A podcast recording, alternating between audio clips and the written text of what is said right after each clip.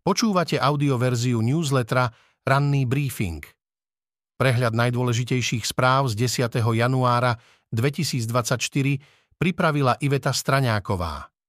Tento text načítal syntetický hlas, z tohto dôvodu môže mať menšie nedostatky. Z domova, Rožok vo vrecku a Fico bez saka. Na inscenovanej porade má poradca menší priestor ako blok Syra, hoci sa premiér Robert Fico vymedzuje voči vybraným štandardným médiám vrátane SME, z obrazoviek zďaleka nezmizol. Okrem občianských médií si obsah rád vytvára aj sám. Najčastejšie ho vidíme prihovárať sa sledovateľom na sociálnych sieťach čelom ku kamere. Najnovšie 9-minútové video z inscenovanej porady na úrade vlády o znižovaní cien potravín je iné. Šéf Smeru sedí za vrchom stola a v bielej košeli sa pohráva s okuliármi. Direktívne, no zároveň žoviálne, pritom úkoluje štvoricu úradníkov vrátane dvoch ministrov za Smer. Podľa marketingového experta Branislava Masaroviča Fico tento formát volí, pretože nikto iný mu podobný nekritický priestor neposkytne. Na Facebooku ho navyše môže tešiť aj možnosť ľudí reagovať alebo video zdieľať. Robert Fico vie, že potrebuje zostať v centre pozornosti, potrebuje dať svojim priaznívcom argumenty, aby ho vedeli obhajovať. Veľmi dobre vie, kto je jeho priaznivec volič a tým vie, čo a kde má povedať, hovorí presme Masarovič. Pojmy nahrádza dojmami. Fico kritizuje vysokú potravinovú infláciu, ktorá v novembri dosiahla 22%, kým celková inflácia bola na úrovni 11%. Ako vhodnú métu ukazuje na Česko. Ekonómovia a firmy sa na najnovšie Ficové úmysly pozerajú skepticky. Z ich vyjadrení vyplýva, že jeho argumenty stoja na vratkých nohách. Navyše, nárast cien potravín by sa mal v tomto roku znížiť, prípadne zastaviť aj bez vládnych zásahov. Drahší konzum, aj keby sa neočakávalo znižovanie inflácie, ale očakáva sa, zásadné je, že monitorovanie a regulovanie cien bolo príznakové menej cennému ekonomickému systému, ktorý priviedol aj Slovákov k rovnosti v chudobe. Skutočnosť, že bolševik pomečí i praslici to pripravuje, prekvapiť nedokáže, píše Peter Šuc. Paru a Lindnera nepustili do štátnej služby, nemohli by ostať advokátmi, pravidlá obišli. Dvorní advokáti, Smeru Marek Para, a David Lindner sa dostali na hranu toho, čo si ako advokáti môžu dovoliť bez toho, aby ich odstavila advokátska komora. Pochybnosti vyvoláva ich pôsobenie na úrade vlády, kde sa stali poradcami za 2400 eur mesačne. Lindner dostal zmluvu ešte od decembra, para od januára. Úlohu poradcov chceli advokáti pôvodne zastrešiť tým, že by vstúpili do dočasnej štátnej služby avšak narazili. Slovenská advokátska komora im odkázala, že výkon štátnej služby nie je zlučiteľný s výkonom advokácie a bol by dôvodom na pozastavenie ich advokátskej činnosti. Prekážku tak obišli tzv. mandátnymi zmluvami, ktoré sa však náplňou práce príliš nelíšia. Zmluvy priamo hovoria o tom, že majú vykonávať poradenskú činnosť pre premiéra Roberta Fica. Tým sa však Para a Lindner dostali do úlohy Ficových podriadených, čo by mohlo byť v rozpore s etickými princípmi komory. Para a Lindner majú zmluvy uzavreté na celý tento kalendárny rok. Okrem spomínanej odmeny im zmluva garantuje aj náhradu nákladov, ktoré by im vznikli v súvislosti s prácou pre Fica. V krátkosti z domova protesty pokračujú, progresívne Slovensko, kresťanskí demokrati SAS a tiež občianskí aktivisti pripravujú štvrté kolo protestov na Slovensku. Opozícia sa tak snaží vytvoriť verejný tlak na vládu, aby upustila od zámeru rušiť úrad špeciálnej prokuratúry, znižovať trestné sadzby za ekonomické trestné činy a odňať ochranu oznamovateľov korupcie pre policajtov. Vražda Dudského, vražda Mečiarovho exministra hospodárstva Jána Dudského bola prvou vraždou vysoko postaveného politika v histórii samostatného Slovenska. Motív ani identitu objednávateľa sa vyšetrovateľom nikdy nepodarilo odhaliť. Z vykonania popravy bol obvinený Ukrajinec Oleg Tchorik, ktorý pracoval pre vtedajšieho šéfa ukrajinskej mafie na Slovensku Vladimíra Miškova. Kompetenčný zákon o novele tzv. kompetenčného zákona, ktorý vrátila parlamentu prezidentka Zuzana Čaputová, budú poslanci rokovať v piatok. Zaradenie tohto bodu do programu aktuálnej schôdze si odsúhlasilo plénum. Zároveň poslanci rozhodli aj o tom, že rozprava k tomuto bodu bude trvať 12 hodín. Puškár na slobode, advokáta Adama Puškára, ktorý je obžalovaný z vraždy študenta Daniela Tupého, prepustili z väzby na slobodu. Krajský súd v Bratislave zamietol sťažnosť prokurátorky proti uzneseniu Mestského súdu. Bratislava 1 o prepustení obžalovaného z väzby na slobodu. Zo sveta. Trump urobil kampaň aj zo súdu. Čo sa dialo vo Washingtone? Bývalý americký prezident Donald Trump, ktorý v útorok prišiel pred odvolací súd vo Washingtone, zaklamal ešte skôr, ako sa dostavil do budovy. Svojich priaznívcov v e-maile informoval, že je nútený prerušiť kampaň a prísť pred súd. Nebola to pravda. Mnoho amerických médií poukázalo na to, že Trump nemal povinnosť prísť, bolo to iba jeho právo, ktoré využil.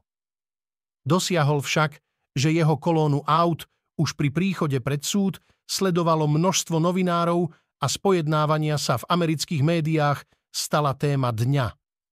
Aj napriek tomu, že verdikt trojčlenného senátu odvolacieho súdu vo Washingtone nebude finálny, ani keď zaznie. Téma, o ktorej súd rozhoduje, je pritom závažná.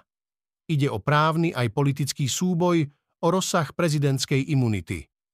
Trump totiž na federálnej úrovni čelí obžalobe v štyroch bodoch pre pokus o zvrátenie volebných výsledkov. Obžaloby pokrývajú celú sériu skutkov, ktorá vyvrcholila útokom davu na sídlo amerického kongresu 6. januára 2021. V krátkosti zo sveta. Gangi v Ekvádore. V ekvádorskej televízii sa v útorok objavila skupina ozbrojených mužov so zahalenými tvárami. Diváci sa však nepozerali na reportáž, ale na udalosti vnútri nahrávacieho štúdia v priamom prenose. V Ekvádore gangy už riadia aj viaceré väzenia a ich lídry sú pripravení ísť do vojny s tamojším prezidentom. Číňania utekajú do Spojených štátov, americká televízia sa vydala po stopách ľudí, ktorí hľadajú lepší život v Spojených štátoch. Tie zaznamenali vlnu migrantov, v ktorej sa prejavil nový trend, prudko stúpajúci počet občanov Číny. Tí podnikajú riskantnú cestu z Ázie cez juhoamerické krajiny až po hraničný plot medzi Mexikom a Spojenými štátmi. Na ceste ich, okrem počasia a prírodných podmienok, ohrozujú lúpežníci či miestne mafie, ktoré sa na migrantoch snažia zarobiť. Masové odstávky s januárovým ochladením začali po celom Rusku havárie komunálnych zariadení a nasledovali rozsiahle odstávky teplej vody, tepla a elektriny. Len v stredu sa správy o vypnutí dodávok tepla v obytných domoch objavili v Saratove, Chantimansískom autonómnom okruhu na Sibíri, Vladimíre, Penze a tiež vo viacerých mestách v okolí Moskvy. Západ sa zľakol, Putinové vyhrážky do značnej miery fungovali. Spojené štáty a ich partnery sa zdržali zásobovania Ukrajiny zbraňami vyrobenými Západom v čase, keď by mali najväčší účinok a zakázali Kievu používať západné zbrane na útoky na ruskom území. Neskôr, keď mnohé z týchto zbraní v druhom roku vojny dorazili, však Rusko už malo vybudovanú obranu, zmobilizovaných stá tisíce vojakov a priemysel preorientovaný na vojnový režim. Najlepšia príležitosť na jasné a rýchle ukrajinské víťazstvo sa rozplynula.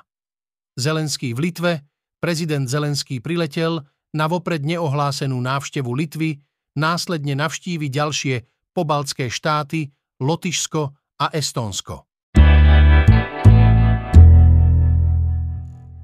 Z ekonomiky. Ukrajinský podnikateľ. Museli sme mať vlastnú SBS, Polícia nám nikdy nepomohla. Vojnový konflikt na Ukrajine vyhnal na Slovensko viac než 30 tisíc Ukrajincov. Jedným z nich je podnikateľ Sergý Vaskov. Na Ukrajine rozbehol leasingovú spoločnosť SK Capital. Ruská invázia jej spôsobila obrovské problémy a škody. V Lani sa Sergý Vaskov aj s rodinou presťahoval na Slovensko a založil novú leasingovku SK Finance. Pochvaľuje si daňové zaťaženie, komunikáciu s úradmi i veľký potenciál pre biznis. Účtovníctvo je jednoduché, komunikácia s daňovým úradom skvelá. Na Ukrajine to takto ani zďaleka nefunguje. Chcem tým povedať wow, pretože asi takto by to malo fungovať, tvrdí Sergý Vaskov v rozhovore pre Index. V krátkosti ďalšie správy z ekonomiky. Penzisti dostanú prvýkrát v decembri tohto roka 13. dôchodok v priemernej sume daného typu dôchodku. V prípade starobných penzistov pôjde o priemernú výšku starobného dôchodku za minulý rok v sume zhruba 606 eur. Do zákona sa dá pritom poistka, aby poberatelia sirotských, invalidných či vdoveckých dôchodkov dostali 13. dôchodok najmenej v sume 300 eur. Priemyselná produkcia v novembri minulého roku medziročne klesla o 1,9 Medzimesačne po zohľadnení sezónnych vplyvov sa priemyselná produkcia znížila o 4% Útorkové zneužitie oficiálneho účtu Americkej komisie pre cenné papiere a burzy na X obnovilo obavy ohľadom bezpečnosti tejto sociálnej siete po jej predvlaňajšom prevzatí miliardárom Elonom Muskom. Na účte sa objavila správa, že komisia schválila bitcoinové investičné fondy obchodované na burze. Komisia však následne informáciu poprela a oznámila, že jej účet bol napadnutý. Zo športu. Mal toho plné zuby, láka ho Slovan. Môže to byť posledná šanca na dobrý prestup. Bol to najdrahší prestup v dejinách Dunajskej stredy a jeden z najväčších v rámci Slovenskej ligy. Keď v lete minulého roka Nikola Krstovič zamieril do US Letce, tak to bola veľká udalosť, aspoň v rámci Slovenskej ligy. Klub z Talianskej ligy zaň ho zaplatil sumu okolo 4,5 milióna eur. To vôbec nie je v tuzemských pomeroch bežné. Černohorský útočník sa v série A i hneď uchytil, v prvých troch zápasoch dal tri góly. Potom prišiel z jeho strany strelecký útlm. V posledných jedenástich zápasoch neskóroval. Úvod tohto roka odštartoval zimné prestupové obdobie. Najvyššiu slovenskú súťaž, Niké ligu, možno opustia niektoré opory. Môže byť medzi nimi prestup, ktorý sa výškou sumy priblíži ku Krstovičovi? Je to nepravdepodobné. Prečo mal Krstovič takú cenu? Hral na poste útočníka, ktorý je najviac žiadaný. S 18 gólmi bol najlepším strelcom ligy. V čase odchodu bol stále dosť mladý, mal iba 23. A s Dunajskou stredou bol pôvodne viazaný zmluvou až do leta 2025. Autonovinky Motory od Fiatu sú už nepotrebné.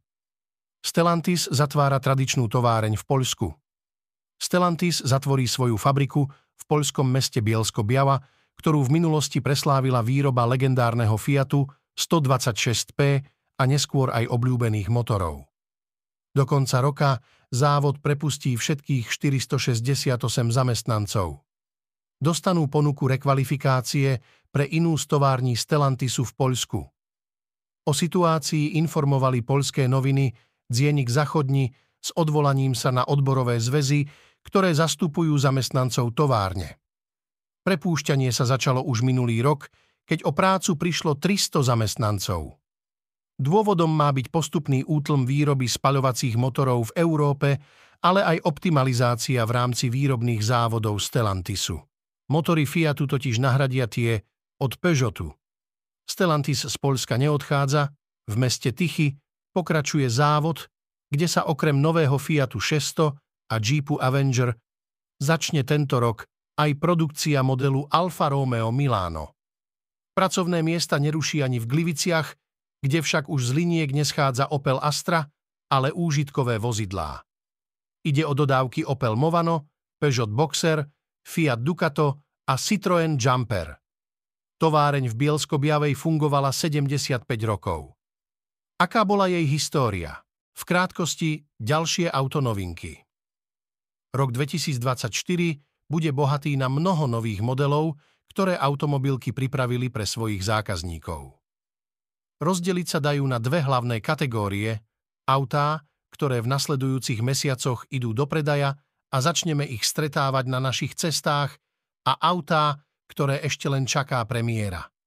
Pozrite si výber najväčších automobilových noviniek tohto roka.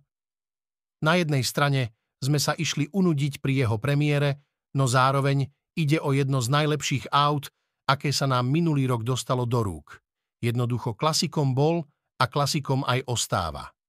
Mercedes triedy E6 generácie vyráža na slovenské cesty a nás zaujímalo, ako sa robí moderné, ale zároveň konzervatívne auto. Nie všetci sa zameriavajú už len na SUV modely. Dôkazom je Volkswagen, ktorý začal na Slovensku ponúkať Passat novej generácie. Jeho deviate vydanie je v ponuke už len ako kombi variant a vyrába sa na jednej linke s novou Škodou Superb v bratislavskom závode Volkswagenu. Dnes očakávame. Pokračujú protesty opozície proti zmenám v trestnej politike štátu. Súd so synom prezidenta Joea Bidena v súvislosti s obvineniami z daňových únikov. Dnes v histórii. Americká pilotka Amelia Earhartová v roku 1935 ako prvá žena uskutočnila samostatný transatlantický prelet. Počúvali ste audioverziu ranného briefingu denníka SME.